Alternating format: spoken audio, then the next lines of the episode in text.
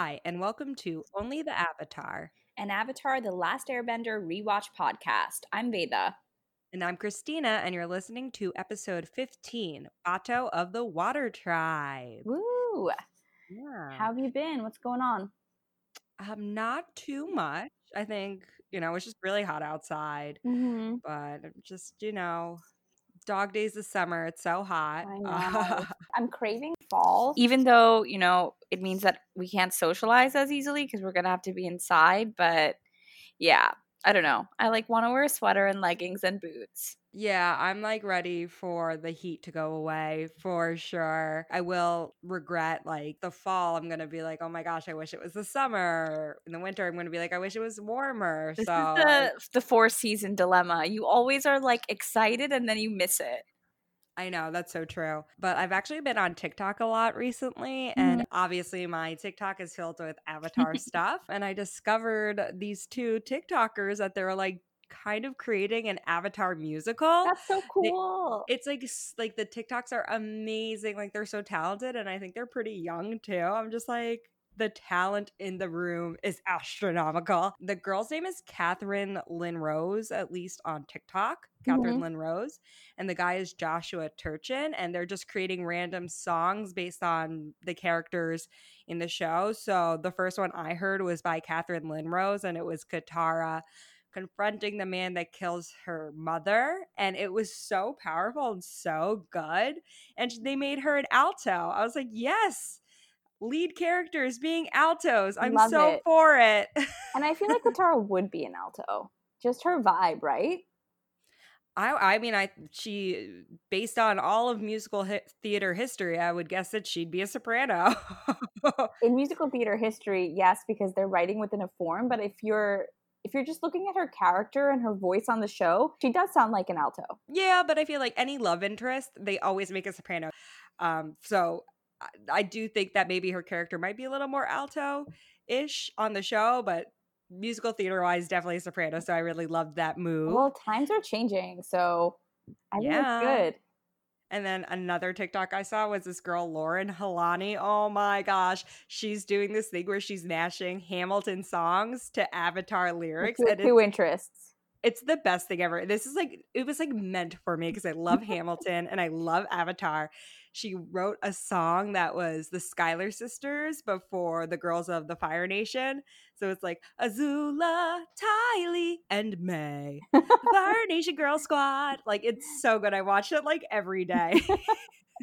Listen, I hope some of these things actually happen. I'd love to see I would love to see a stage version of this, you know, with music. I'm down for that. I don't really want to see a live action filmed one, but I would love to see something on stage and I miss theater so much. Yeah, I think it would be very very hard to put the entire show into a musical. I think it would need to be three parts or something like that, like Angels in America or the Harry Potter thing that I don't know what it is, but where you have like different like uh You could probably even do like a medley of something, you know, like and then just yeah. not actually fully act it out, but sing the songs and read the script. Yeah, that'd be really cool. Or mm-hmm. like you could even do like a smaller musical about the characters in this world. Like you could do like the like a Kyoshi musical or something yeah. like that. Or yeah. Because that was only 33 years and that could all fit into a musical. Definitely. He's only been around for 33 years. Composers listening out there, like, you know, give us credit if you use this idea. I did tweet at Lin Manuel Miranda and was like, So when are you going to create Avatar the musical?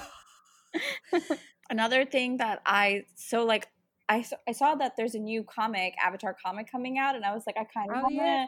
start collecting these, you know, because I think the art is so be- beautiful. And I think kind of rewatching something that's like anime adjacent has gotten me back into like graphic novels and like that kind of world right now. So I recently read uh, this graphic novel called The Best We Could Do, and I feel like there would be some crossover interest with Avatar fans. It's amazing. It's a it's a graphic memoir about this woman exploring her family's history, and her family came over from Vietnam. So it covers the the history of Vietnam as well as the relationships within the family, and just an exploration of what it means to be uh, a first gen immigrant, but also like do we inherit inherit the traumas of our parents and of the countries that they left and how to free yourself from that cycle. And the art is so beautiful and it's just like it's just so well done and it's a crazy story. So i recommend it if you're like into kind of you're you know kind of getting inspired by the asian aesthetic right now and you're like looking for anime or anime asian aesthetic oh my god. It kind of is right? Like is this the, the drawing style? It feels very manga-y but i wouldn't call it a mm-hmm. manga so I don't know how to yeah. describe it, like the art style. It's like one day I hope that it's just like, oh, we like all these different things, you know what I mean? Instead of just being like, oh, it's the Asian thing, the, the not, German that's thing. That's not what I mean yeah. by that, though. Yeah, I know. I, mean, I mean it more of like it is drawn in it. The art style has like a manga influence. It's not, and like, yeah, you know what I mean? Like if you look at a superhero comic from like like any, you know, the drawing style is different but it's yeah, not yeah, that sure. way. Yeah, so that's what I meant. But going back to like like inheriting trauma, like isn't it like scientifically proven that we do inherit trauma from past yeah. generations? So it's in our DNA. Yeah, it's that's like so crazy and bizarre how that happens. I know. It's, it's pretty prevalent in certain backgrounds and certain ethnicities or groups, which is like so weird and interesting. Um, speaking of like general background things, I think you shared this TikTok with me about how like there's a lot of South Asian influence in Avatar, and I think we talked about it at least in the first episode of just like the general story is very similar to the Ramayana. There's a lot of like Hindu and Buddhist elements into it, and a lot of language that's very similar, but there's only actually one like brown character. Yeah, the guru that we'll see in maybe season two. Like he's the only brown character. He's so random. Like we don't know what nation he's part of. Mm-hmm. We don't know where he came from. But yeah, like when we go into Legend of Korra too, like hearing about the origin of the avatar that's like straight from indian mythology or yeah. indian like folklore.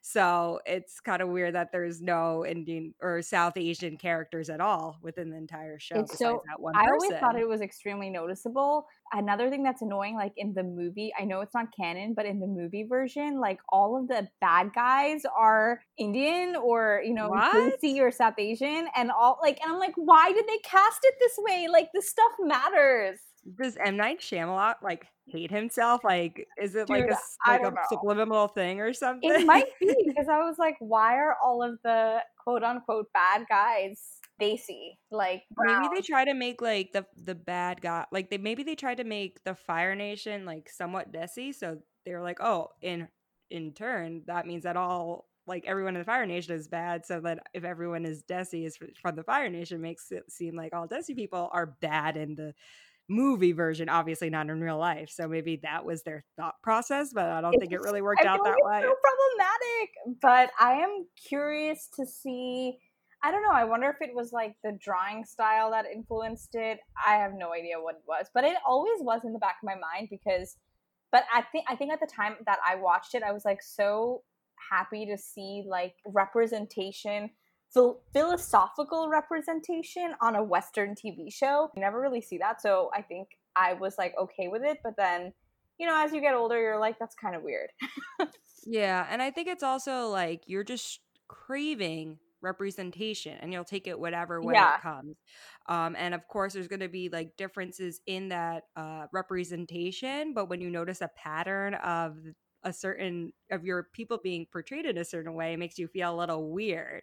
Like, um, I listened to a Code Switch episode and they were just bashing Miss Saigon. And they're like, this is problematic because it's about a prostitute and Asian women are called submissive. So being an Asian prostitute, that means like you're, per- you're perpetuating this like stereotype. And I never thought about it that way, but it also made me mad because they just hated it off the bat. But it's also like, this is how people on Broadway have their livelihood. That's like one of the only shows they could do. Yeah. The problem isn't the show itself the problem is the fact that there's no other shows representing yes. Asian people at all.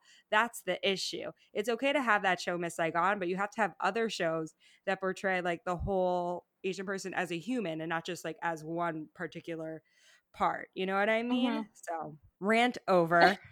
okay, like once theater comes back, like we need to see true representation coming up. I feel like TV is improving a little bit, but I mean it does come down to cartoons too.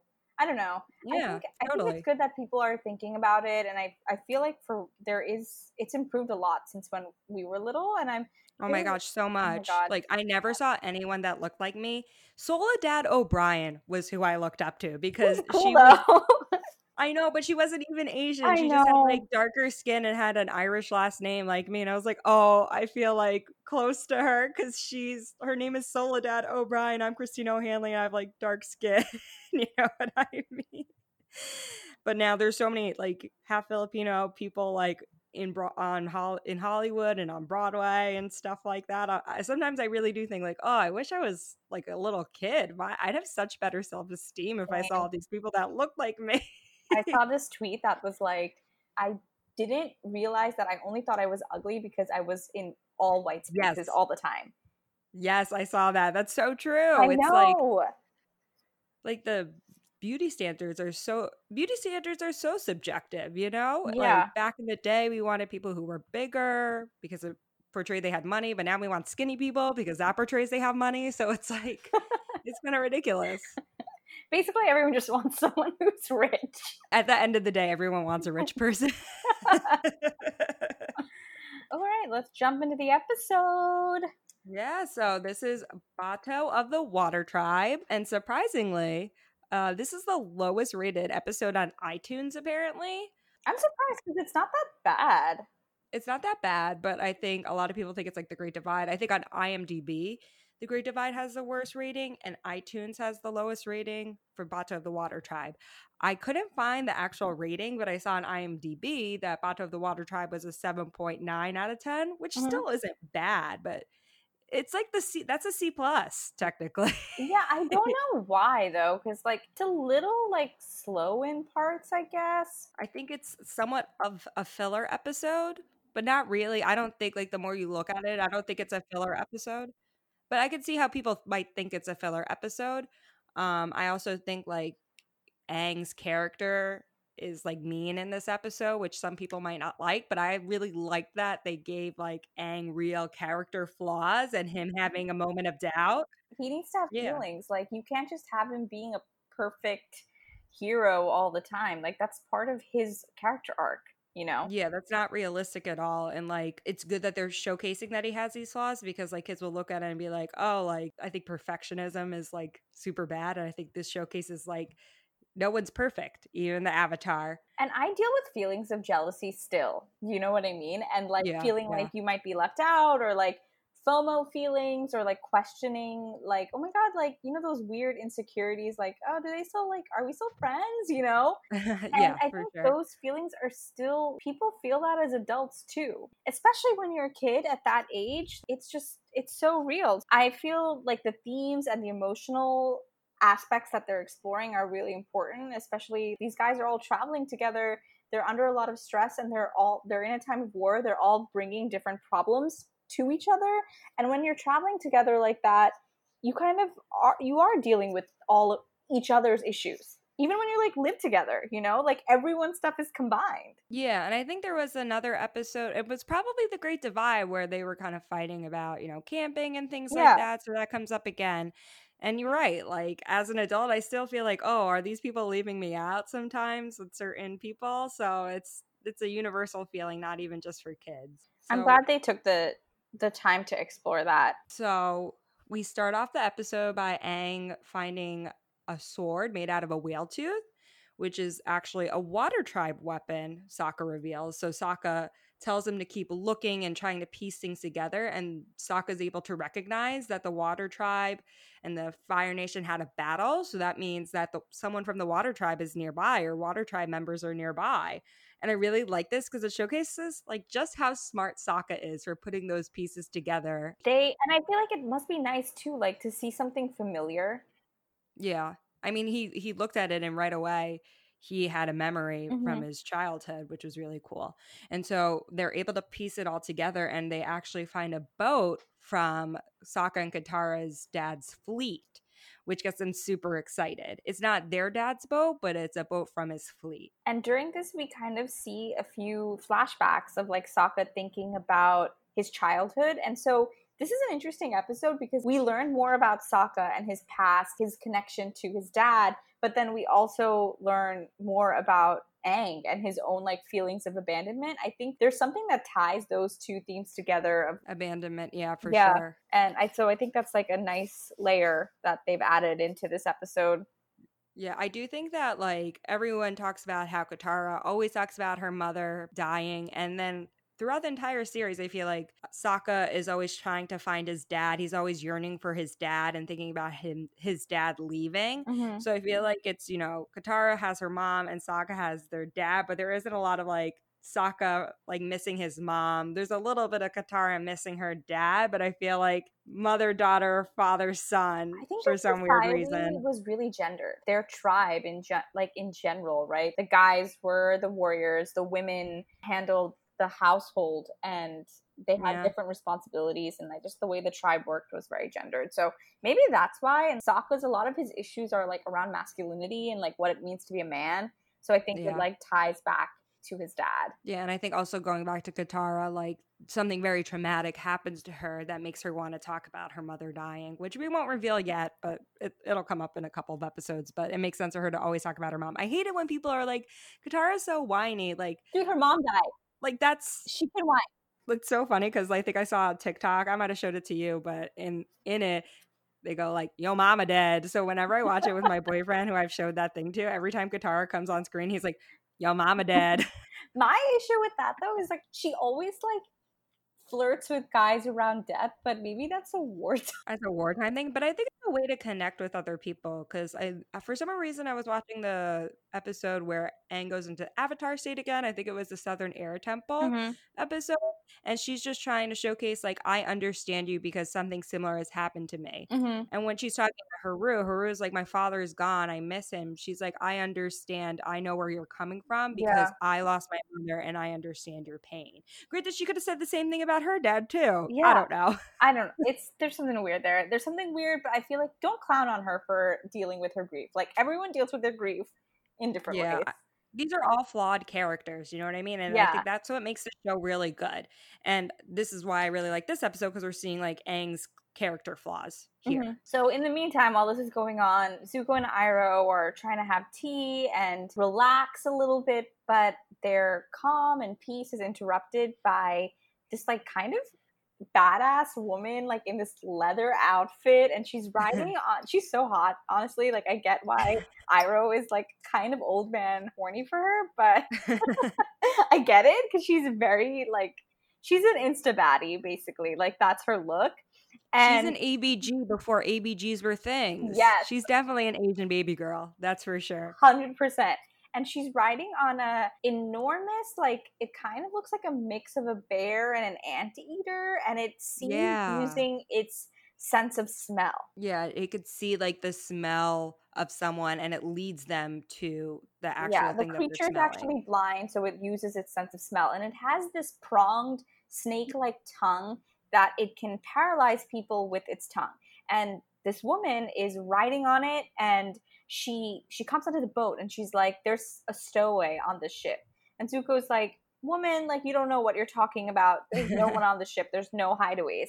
But she uses her creature to find uh, someone hiding from the earth kingdom on the ship. And she like takes him and she's gonna collect her bounty. So like she has hustle. She's trying to make her cash you know? And iroh yeah. like, takes one look and he's like damn like this is a strong woman He's like super into her. Zuko is like not even attracted, which is just kind of weird because like I feel like he would he would be attracted to someone like that, but he was just not into it. Yeah, because he does fall for Mai in the end, and she's like an e girl or whatever, yeah. you know, like has that dark that darkness in her. This girl has dark tone, like she has like dark lipstick. But he, I think he's like very like has he only has one goal right now, and that's yeah. to find the avatar. He can't think about girls. That's true. That's true. just distract him. Iroh, um, Iroh can Iroh can though. So anyway, like she gets her, she's she got her stowaway. She's trying to get her money, and she's out. Yeah, and then Sokka, we see Sokka and the gang like around a campfire. Everyone's asleep, but Sokka is like still up, and he just has these memories of his father leaving for the war, and you see like a little Sokka in his like war like with his like supplies, like going up to his dad, being like, "I'm I'm big enough, I can fight in the war." But you know, his father is like, uh, "You need to know your place when you're like a man, and your place right now is to protect your sister Katara." Um, and then while he's having these memories, we actually see Bato or this random water tribe man named Bato. And it's funny the way he's like Sokka says he's like Bato, like he he's like really like he couldn't even believe it. And we know that he is a soldier from the Water Tribe, and Katara and Sokka are just so happy to see him because it means like probably that their father is close. It's like a mm-hmm. connection that they actually have. They've been far away from home for so long and to yeah. see someone from your tribe has got to feel like so so good and bato has been injured and he's also so happy to see them but he mentions that he's staying in an abbey and he's being cared for by these nuns the abbey uh, creates like these perfumes and things like that. And Sokka is like, oh, we could use some on Appa because he's so smelly. And it's just like deadpan, like no one talks. And Bato's just like, I see you have your father's wit, which I loved because like there's like no funny parts of this episode. Yeah. There's no that's humor. Why got a low rate. Maybe, but so yeah, the nuns make these perfumes, they make medicine, and it's it's uh like in an episode like this, you can kind of see you know there's always like a sort of twist in the structure and the writing of the episode. So learning that they the nuns are you know work with scents is like it's a cool how it ends up tying up the story pretty well.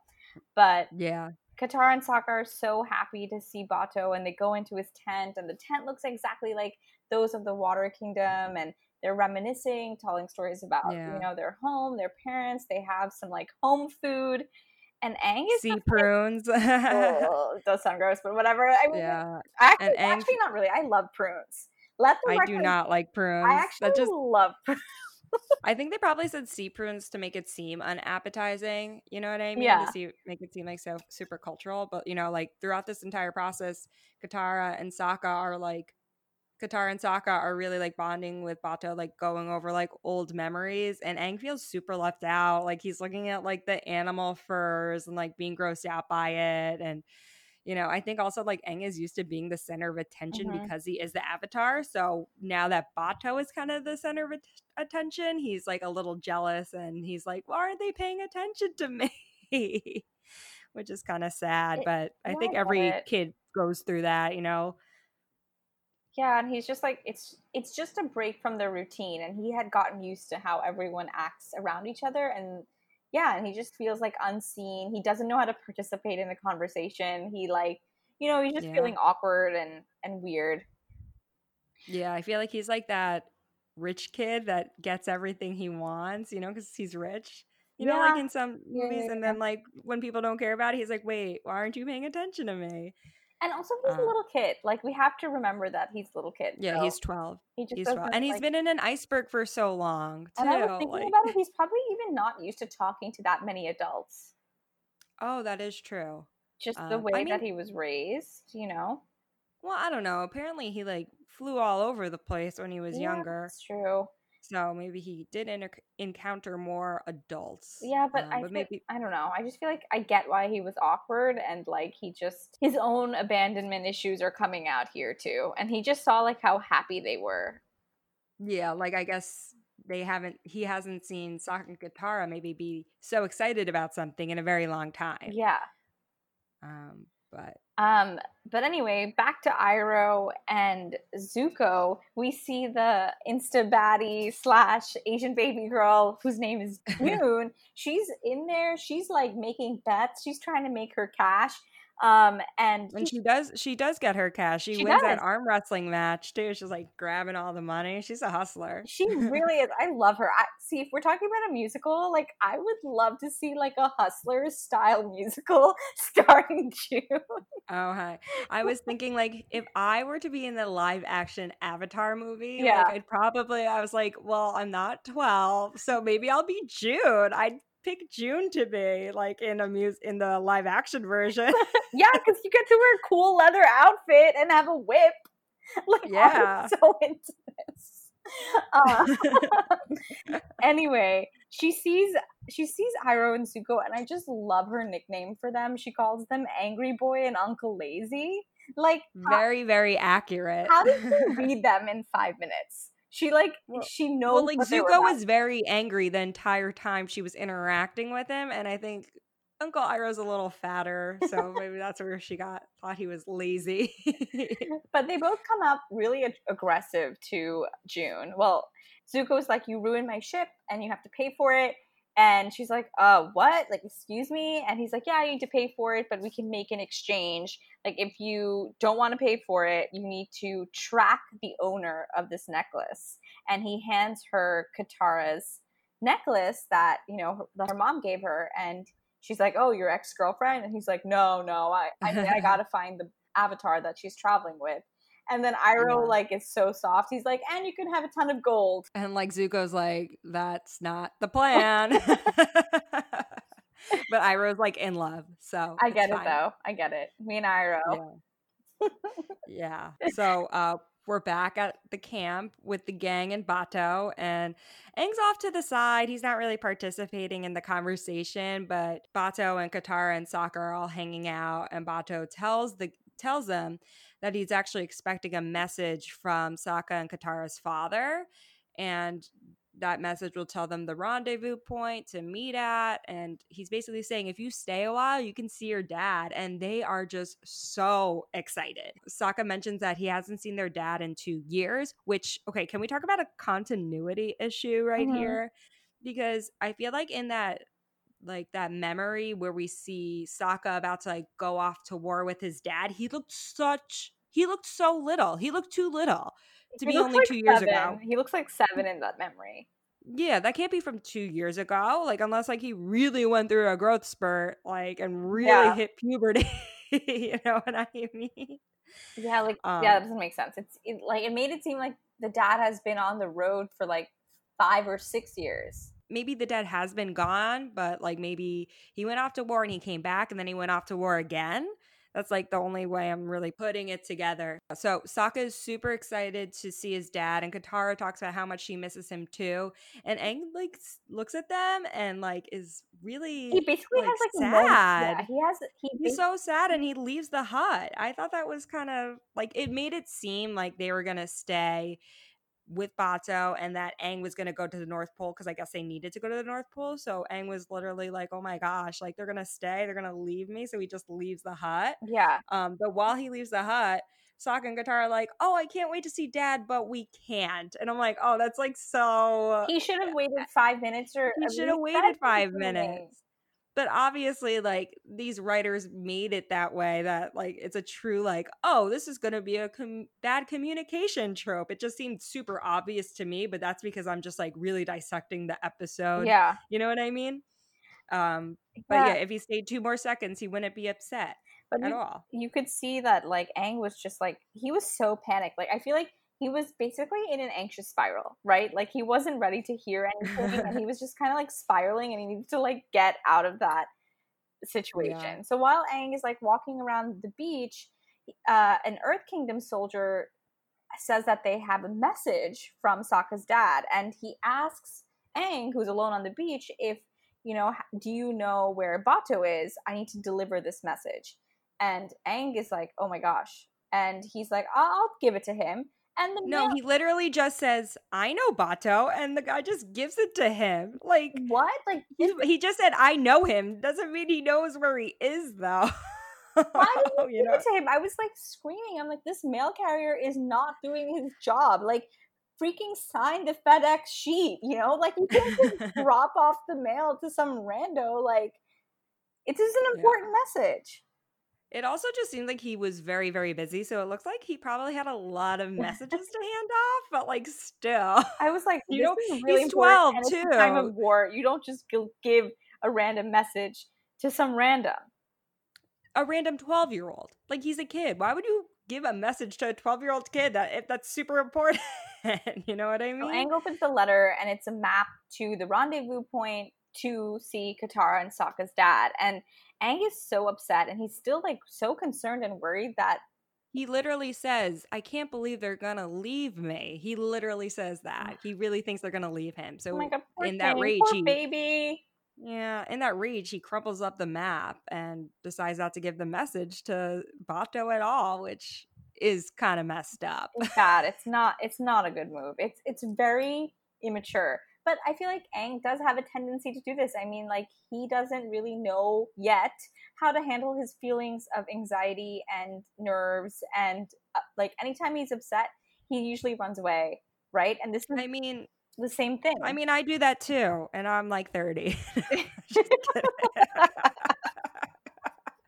so I can't blame him that much. I know. I'm not blaming him. It's an irresponsible and immature decision, but like this guy is in the height of his anxious spiral right now. Yeah, for sure. That's for sure. Um, and then he tries to cover it up by being really weird when he gets back to the tent. He's just like, "Hey, what's up, guy? Mm, sea prunes, yum!" Like, and he spits it out, obviously, because like it does sound pretty gross. but then we're back. We're seeing Zuko, Iroh, and June, uh, or the ABG slash Hottie, um, go to the healer that we actually saw in the Blue Spirit episode. I really like this sequence of them actually visiting. Me too. People from the past episodes. I thought it was really cool, especially because we are kind of watching it in chronological order.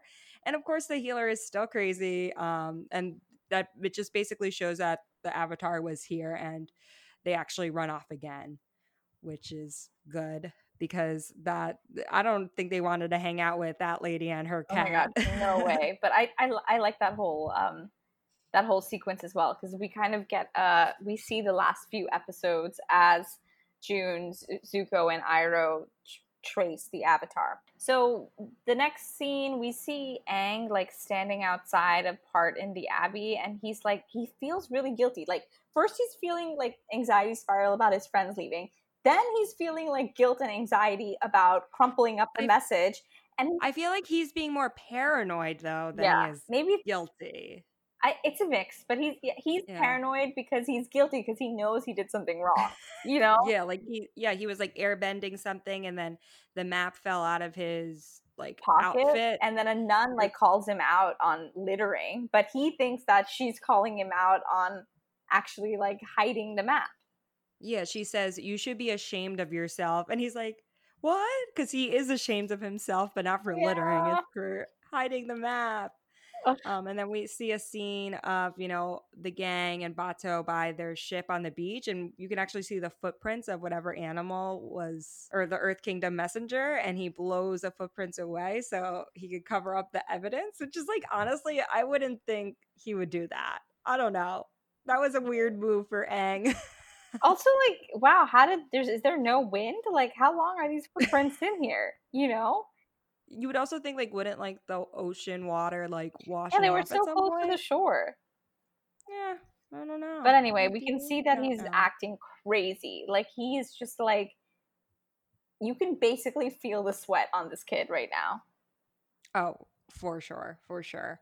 Um but we see everyone at the beach right? And they're just reminiscing about old times. Sokka is like, "Oh, like did you like go on the ship with my dad?" And he's like, "Yeah, we used to go ice dodging all the time. Don't you have good memories of that, Sokka?" And Sokka looks really sad because ice dodging is a rite of passage ritual for 14-year-olds. So he was too young to really do that with his father. Um, but he couldn't do it. And then Bato's starting to explain it, and he sees how sad Sokka is, and he's like, you know what, we're gonna do it right now instead, which is really nice. It's like nice that Bato's taking some like is helping him become a man because like it's like Sokka's a, father isn't there to do that. Yeah, and it's like it's part of growing up doing this ritual. And I feel like if you're growing up in that tribe and you didn't get to do it, like you feel that, you know, like I think it ties yeah, into sure. his insecurity too. And it's really exciting for him that he can do it. Continuing on with the backtracking, we see Zuko, Iroh, and June head to the fortune teller's door, and the Shirshu is like really sp- smelling the area. And June makes a comment that Katara must have spent a lot of time there, which yeah. the last episode, this girl was obsessed with getting her fortune. She was basically living in front of Aunt Wu's door.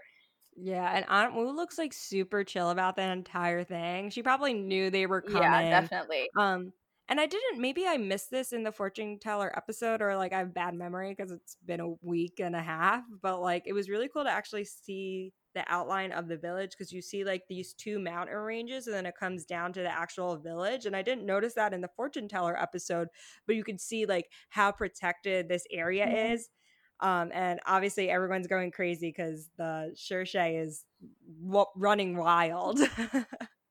but Aunt Wu even tries to flirt with Uncle Iroh. Okay, with She's all like, of the standings of couples, I think like, what if my thing becomes that I'm an Iroh Aunt Wu? Like, I don't think I don't think anyone would be opposed to uh, opposed to it. You know what I mean? I think they'd be like, "Whatever." I have no opinions about this at all. I have a lot of opinions about this. I think that they're great together. I think they would be great together too. I think it's also more age appropriate for Iroh to have a crush on Aunt Wu than on June because they're about the same age, and June is way too young and cute for him. Let's be real. oh my god, it would be creepy. If like that would be a sugar daddy situation if June and honestly, like June is about making her bag. You know what I mean? She's about she has her yeah. eye on the cash. So I wouldn't be surprised if she would like, you know, have a sugar daddy. yeah. Well, yeah, but I think she seems to want to work for it too. Like, I think she would be like, oh. Iroh isn't driven enough for me, you know. That's he true. just wants to drink tea. That's true. I don't know how much cash Iroh has either. I know. I mean, he did promise her her weight in gold, so he's I mean, a royal. I guess it is. So. He is a royal. That is true. So we actually see the gang and Bato on that water tribe boat, um, and they're actually going to do that ice dodging ceremony that we talked about in the previous scene. And the ice dodging is actually a ceremonial test of wisdom, bravery, and trust within the water tribe. And since yeah. they're in the Earth Kingdom, there's actually no ice for them to dodge in the sailboat, but there are these spires of rock that um, Bato tells them that they can basically pretend that it's ice and dodge them to see, you know, how proficient you are at sailing. Yeah, which I feel is like a lot more dangerous because they don't have an earthbender with them to like move that stuff out of the way. Mm-hmm. I guess like in their village they were using like iceberg tips or ice sheets of rock or whatever, mm-hmm. sheets of sheets of ice to dodge, obviously, because it's called ice dodging. But like if you had a water tribe person and you were in real trouble, you could just like move that stuff out of the way. So but they true. don't have anyone to do that. I didn't think of that, but that's so true. Yeah. And then we see that like Bato is giving everyone their different responsibilities. Obviously, Sokka is the captain. So, you know, he's the one who has to call the shots because it's his ritual ceremony. Um, but he, he also gives Katara and Aang different responsibilities as well. And Bato says, Aang, your responsibility is like the jib. And, you know, it's all about trust, this position. This position is all about trust. And Aang is just like super paranoid again. And he's like, Yeah, you can trust You can me. Like I'm the avatar. You could trust me. oh my god. You protest too much. Stop protest too much. That's one of those moments. it's so awkward. Part of this episode is like the cringiness of it because it's like it's so awkward because you know Aang is lying and you know he feels guilty and I I always feel that that awkwardness and sometimes I literally have to fast forward shows that are too cringe and it's like getting to that point right now in this episode. yeah, I do the same exact thing and I think because a lot of people do that, like they don't like awkwardness and cringiness, like I think that's probably why this has like a lower yeah, rating. Maybe. People don't want to deal with the cringe of this episode, which I like totally get. Yeah. Like, so awkward.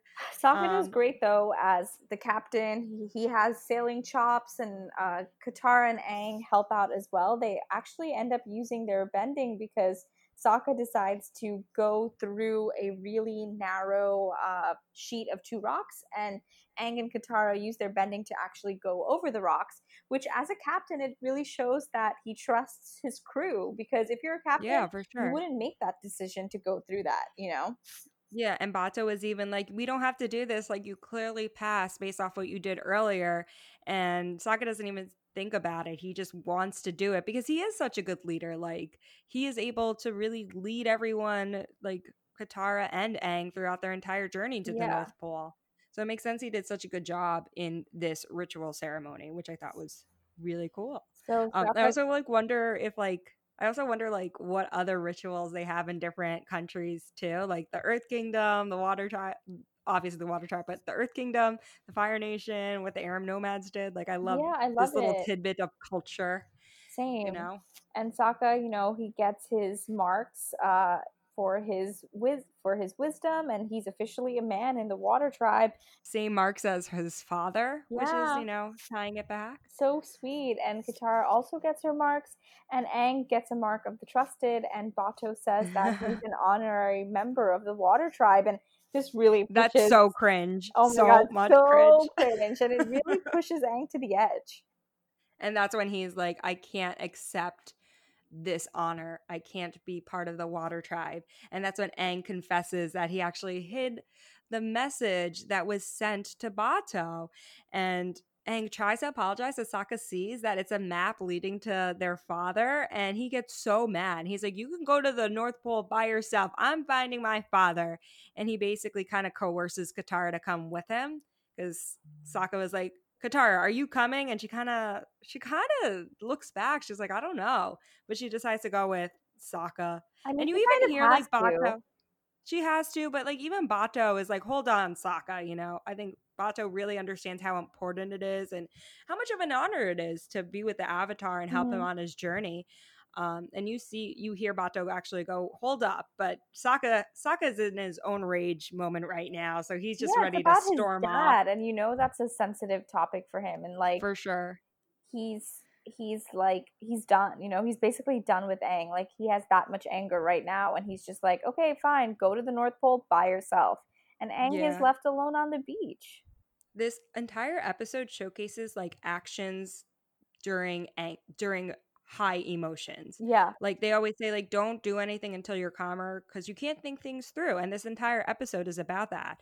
Aang got really upset at that thinking that they were going to leave him so he crumbles up the message. Sokka gets so mad at Aang and he decides he's done helping the avatar like all those things if you took a second to just think and calm down before you acted would not have happened. Yeah. So that's like another message that's really prominent throughout Definitely. this entire episode. So um, they're on their own journey, but Aang is very alone right now. He's left the abbey. He feels like the nuns are basically even kicking him out. He's just like, how weird was the um goodbye between Katara and Aang? Like she had her, she didn't hug him, and like they were so close too. And Katara is just like, "Well, see you around." Like you know what I mean? It was so, so awkward, so hurtful too. It's just like, oh. I don't know. Yeah. It's just I feel like she didn't know how to handle it because like she's put in between her brother and her. Well, she's like she obviously has to support her brother and it's her dad, but she also like yeah. kind of knows Aang a little bit more and knows that he probably didn't mean it and was just like in a state. And so I think like she just didn't know how to handle it.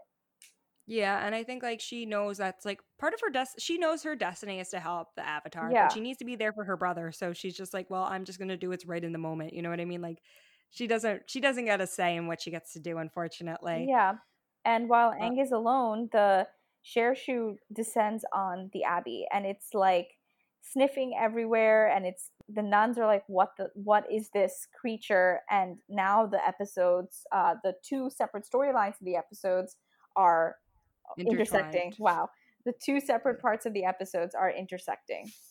Yeah and, you know, we actually just see Sokka and Katara and Bato in the next scene and they hear a wolf. And Bato is like, yeah, that wolf is separated from the pack. And you know that Bato is kind of feeling that way. Mm-hmm. And Bato says how bad he feels being separated from his pack. And Sokka has a flashback of when his father left. He, you see like a little Sokka just watching all these ships so set out to war. Drama. Uh, yeah. um, but first that that flashback really helped him realize that they have to go back and help Aang. He's like, Katara, we need to go find him. We need to help him get to the North Pole. Uh, and Bato totally agrees. Bato was not about having these little kids with him on this And I think I kind of feel like that's why he even said the wolf line. Like he's like yeah. that wolf is crying because it's separated from its pack. Like that's why we have to all be. You have to be with your pack. Like that's how you work together. Like and then tying it back to you know how well they work as a team especially even through the ice dodging ritual and i think yeah. like hearing it and seeing it that way like that helped Sokka understand like even though he really wanted to see his dad like he is in a pack and he has to do what's best for the pack yeah for sure Um, and I think he remembers feeling that lonely. I guess that flashback helped him remember how sad he was when he couldn't be part of his father's pack. Mhm. So he's trying, he's like empathizing with Aang at this moment, being like, I know how Aang's feeling right now, and I understand why he did what he did. We need to go back and find him. So Mm. Aang is like kind of getting ready to leave. He's sitting with Appa, and uh, a nun comes by, and she she describes what's going on in the abbey. Like there's this creature, this beast that's using a necklace to try to get to get to Aang, and it's someone in the abbey. Like she mentions Zuko, obviously not by name, Yeah. and that you know She's she's like, like- panicked a little bit. Yeah, she's like, they're trying to find you and they're using a necklace to find you. And Aang puts one and two together. And it's like, he has Katara's necklace and they're actually going to be finding Katara instead of him. Mhm. And so he's freaking out. Um, but then Iroh, Zuko, and June find Sokka and Katara. And June is like, oh, this must be your girlfriend, Zuko. She's way too cute for you. And is this the beginning of the Zutara fandom? Like, is is this how it Yes, started? Probably. I mean, like that's a great intro. I mean, it's very age appropriate. Yeah, I love it. I'm like, I like get. I'm like for Aang. I'm for Kataang. Uh, we talk about Kataang like every episode, but like whatever. But like, I just don't. If they were both 14, I'd be so about it. But they're whatever. So little. They're they'll grow they'll grow into each other. Do you know what I mean? Like I think yeah, but not at this point. You know what I mean? Not at this point. like I think two they. years apart. They will grow into each other. I think I even read somewhere that in the comics they made sure to make Aang look older. They made him taller, like he Mhm. matured more in the comics to showcase that it's not where that Kataang is a thing. They aged into it, but I, pers- you know me, like I'm a Zuko stan. Like I would never even look at Aang if Zuko was. around. you like them bad boys. I love I love the bad boys, and I just like I love that like angry young man man kind of vibe that Zuko has. Like I'm so into it. Like yeah, That's so funny. I don't Totally even know who I would have because, like, that's not my type. I guess my type would be Aang, like a nice, happy person. I don't know. Like, my boyfriend's really happy and nice, but like, my boyfriend's also not 12. I mean maybe he was like that when he was twelve though, and he like grew. You know. yeah, maybe.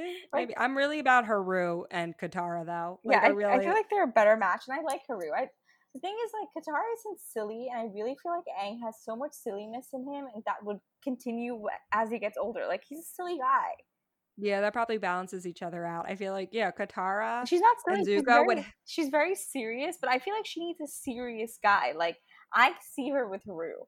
Like, No, there's too much drama. Like that's like a fun romance. That's like six months and like a, a desert, like in a beach town in like the Fire Nation where they have a tryst love affair. But that's not sustainable. That kind, that kind of energy with each other. You know what I mean? That darkness and that seriousness. Like you need that lightness and I don't, seriousness I together don't- to actually be long term. I don't so. see Katara and Zuko together at all. Like, I feel like, I feel like Katara and Zuko would be a fling, but like, they wouldn't need. They would be a one night stand. Like, they would. Oh yeah, like that's a- what I said. yeah. Yeah, one yeah, night. That's wouldn't that's not six months. sustainable. Yeah. yeah. literally one uh, night stand. Um, but Sokka is like, we split up, and you know, we don't have the Avatar with us. Like, we don't know where he is. He's he's like back on his improv lying game, and Zuko is like, you're lying. And Zuko's like, "Are you stupid?" do you think no he goes do you think i'm stupid i don't know why i said it like that but it just i feel like that's if if Sokka told me that and I was Zuko, that's what I'd think in my mind. I'm like, I'm not stupid. I know you're lying to me. um, but then the you know obviously Zuko doesn't believe them, and the animal par- so the animal ends up paralyzing both Katara and Sokka. Um, and Zuko and June are like, okay, do they have anything that has a strong scent of the Avatar? And because they have that map that Aang crumpled up, and that- they sweat it- onto and touching with his sweaty palms and putting it in his pocket. Yeah, it definitely Yeah. smells like his anxiety. yeah, and so like they were able to use that map to track the Avatar scent, and which leads them back to the Abbey. And they're just going around in circles, and they're like, "Why are we going around in circles?" Then you look up, and Aang is coming back down on the glider. Dun dun dun. This is a crazy fight scene. There's a lot going on here. a lot and we even see appa fight for the very first time this is the first time like appa's like actually fighting humans ever in the show. Fun fact. Um, and honestly, it was kind of weird seeing him get angry because you don't really see Appa get angry, but I got so upset every time Appa got hit. I was I like, know. "What are you doing?" I know. I also thought like June is a baddie, but she's also really mean to her pet. Like I a little bit of animal cruelty there, I thought personally. Yeah, she definitely doesn't love that creature. That's not something of love right there. She it's just like she just cares about getting paid.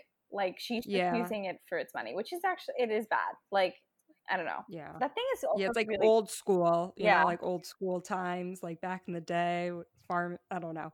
But yeah um, overall this like fight scene was really cool. I really liked when zuko and aang were fighting over the well like just mm-hmm. seeing how much he was able to dive how much aang was able to dive zuko's attacks. Mm-hmm. but they did like tear up. I kind of feel bad for like the abbey because it kind of gets torn apart and you're like do you ever watch the incredibles? Yeah.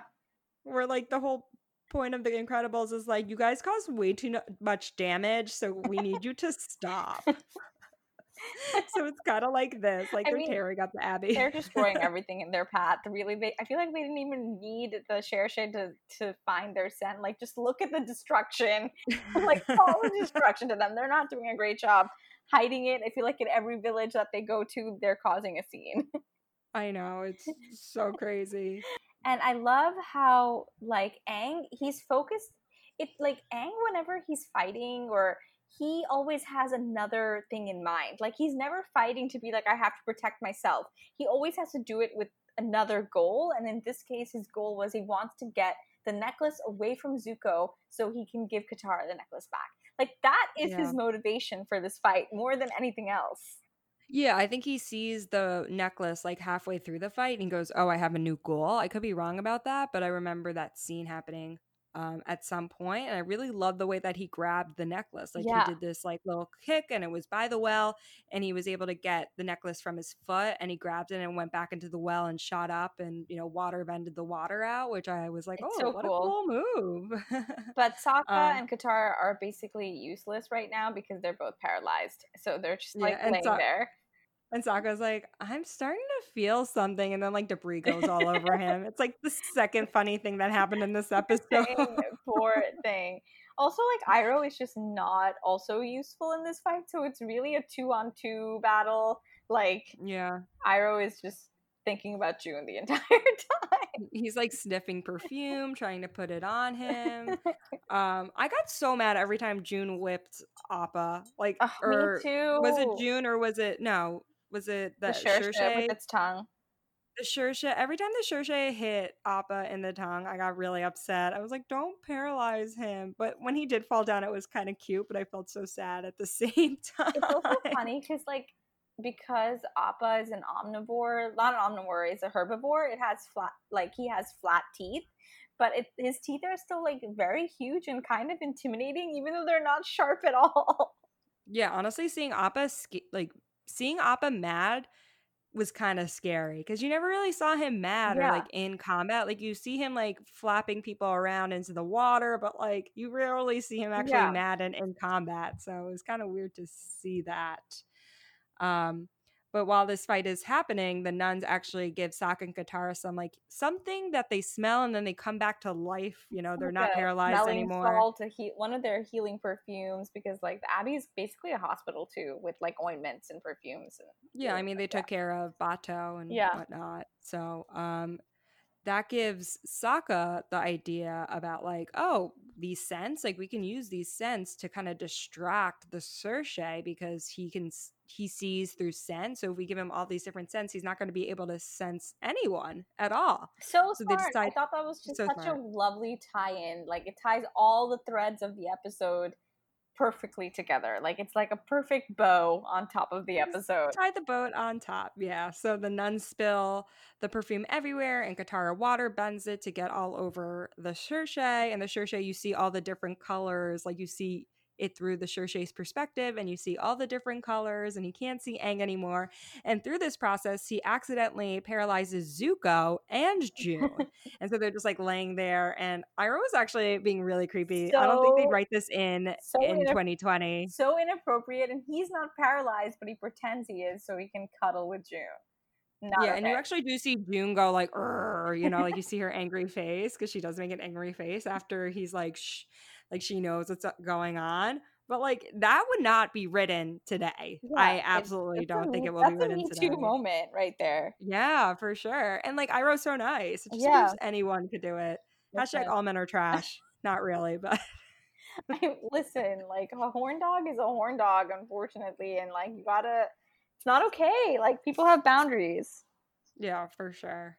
But um, yeah, me too moment over there. But yeah, like everything ends up being sorted out. Like the gang is back together. They're reunited. They know how well they work together, and like basically everything is brushed aside and everyone apologizes to each other and like there's a true genuine moment of like okay guys this is our destiny we're together yeah. we're a pack and like Sokka mentions that Aang is part of the family yeah, which I think is really important to Aang. I feel like he hasn't really felt like part of a family mm-hmm. in so long. And, you know, even in like one of the first episode, Katara is like, We're your family now. So now he knows it's true. Yeah, and Aang is like, wants to repay back Katara somehow. And she's like, Oh, you don't have to worry about me. And Aang actually gives Katara her necklace and she gets so excited and even gives him a little kiss on the cheek. And of course, Aang loves that. He blushes, so, which is really It's so cute. cute. And, you know, it's just like a very sweet, wholesome ending. Yeah. And it's just like Aang has to get over his fear of abandonment to like yeah. be functional with this team and like but I think this helps him do that. Like they're committed to each other and like their commitment is clear here. Overall, yeah. I like the episode. I I feel like it's all over the place. Like uh it feels all over the place when you're watching it, but then it ties together really neatly. I think it teaches you stuff about the water tribe and like their rites and rituals. We also get to see their food, what the homes look like. So it really develops yeah. the culture of the water tribe. I liked seeing Aang uh, work through his demons. I liked seeing kind of the underworld of the Fire Nation and seeing June like. Yeah, true. I didn't even think like, about that. The gambling, the kind of like underbelly, like you know we've seen the pirates now we see these like is that the is that the underbelly of the fire nation or the earth nation because it might be the earth, the earth kingdom she yeah. seems like she's from the fire nation though right like kind of her dress her her vibe is very fire nation but i think they're in the earth, earth kingdom yeah. but like either way like seeing the underbelly of like any society is pretty interesting so, so yeah we did get a little bit with the pirates and stuff and i think but. it's cool like i think it we got we also got to see those flashbacks of Sokka and like him dealing with like yeah. his fact with his dad. So I think there's actually a ton in this episode of like moving the world building forward as well as yeah. moving the character development forward. So I think it's a pretty successful episode. I give it a 4, 4.5. I think sometimes the the pacing is a little weird. Like the end feels very rushed with the fight and then the beginning yeah. like Aang's awkwardness feels too long. I wish it was like more evenly divided. But overall, I thought it was a great episode and it's like an important one as the season progresses. Yeah, I think a lot of people might think it's filler because we don't get closer to the Northern Water Tribe. Uh, we're seeing like Zuko and Aang fight, which we've seen a bunch, but we are seeing more depth of Aang's character. He's this is the episode that really makes him more than just a one-dimensional like hero. Mm-hmm. This is mm-hmm. when he has flaws. We do see more about Sokka's uh, past as well, which I really loved seeing. Mm-hmm. Um, I really, I because we we get why he's we we don't we know Sokka's great, but we don't get a lot of depth from him a lot of the time. So being able to see it in a flashback because he's not going to showcase those emotions because he does have this like weird like masculine energy where he doesn't want to like showcase a lot of his feelings a lot of the time. So mm-hmm. seeing that through um, flashbacks was really helpful for us.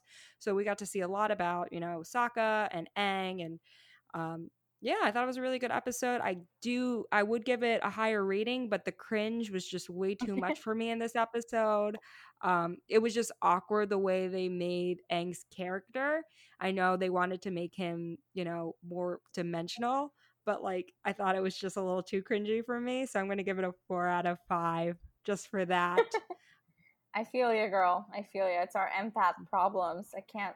Like one of my friends is always telling me to watch Pen 13, but I'm like, I don't think I can take it. Oh, I love that show. I love that. It is it is cringy, but I can deal with that kind of cringe. I was like, I don't know if I can take it. I feel like I'm going to be like watching it with my eyes covered. Have you watched it though? No, I before? haven't watched it, but I'm Oh, afraid you that the try cringe is it. like too much. Okay. I'm this I'm the same way, but like I didn't think it was that cringy just because I I think it helps that they aren't dressed they're actually using adults instead of like younger people Yeah. because you know it's all fake. Like Yeah, it makes yeah, it yeah, seem yeah. faker, so it's not as cringy. But I would recommend that show. Okay. So I'll report back Well- next week, guys, after I watch an episode. perfect. Um, but this is so much fun. I can't. I, we've gotten through like a lot of the series. Wait, of- how many we got through a lot of season? one. 20? I think there's 22. 22. Okay. Oh my God. We're getting, we're, we're getting closer. getting closer. Yeah, but this is so much fun, Veda. It was so much fun and have a good rest of your week. And yeah, we'll talk to you all next week. Have a good Talk one. to you next week. Remember to like and subscribe and leave a review when you can. Yes. Follow us on Instagram as well. Um, but we'll see you next week. Bye. Bye.